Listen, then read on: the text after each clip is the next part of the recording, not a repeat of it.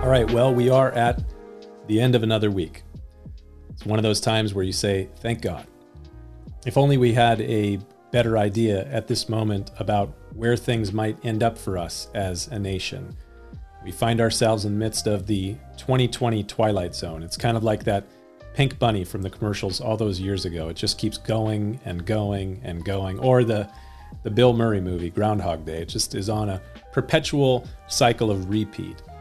And in the midst of all of this, you may find yourself asking, what is the lesson that I should learn in the midst of all this? Or maybe, what is the lesson that God would want me to learn through 2020? I know I've asked that question a number of times this year, and I've had it asked of me from people in my church, and I've talked with a number of other people, pastors, and other places about that very thing.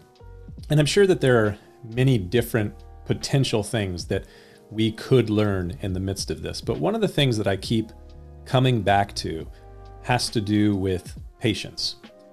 Patience is one of the evidences that God is with and in you. That's what the Apostle Paul speaks about in Galatians chapter 5 when he talks about what we refer to as the fruit of the Spirit, or as I sometimes refer to it as the evidence that God is dwelling within you or his presence is with you. One of those evidences is patience, and sometimes the word in the scriptures is used not as patience, but long suffering. Something that we in the West certainly do not like. We do not like suffering. I will do almost whatever I possibly can to get out of suffering. And it's not just suffering, it's long suffering. Definitely not among the things that I enjoy. And this year has been a challenge. And in James chapter 5, we read, Be patient, brethren. It's a command. Be patient until the coming of the Lord. And just in case you didn't get it the first time, the apostle gives it to you a second time, just a couple sentences later. Be patient. Establish your hearts for the coming of the Lord. And then he writes, Do not grumble. On top of trying to avoid patience, one of the other things that I'm pretty good at is grumbling, murmuring, complaining, just like the children of Israel as you read about their wilderness wanderings in the book of Numbers. Do not grumble. He goes on and he encourages our endurance and our perseverance and all of these things with prayer. I'm sure you have come to realize that these are difficult lessons. They're not easy things to learn, but they build into us the very character qualities that we consider admirable in others. I mean, think about it. You, you do not admire the quitter. We don't applaud the deserter.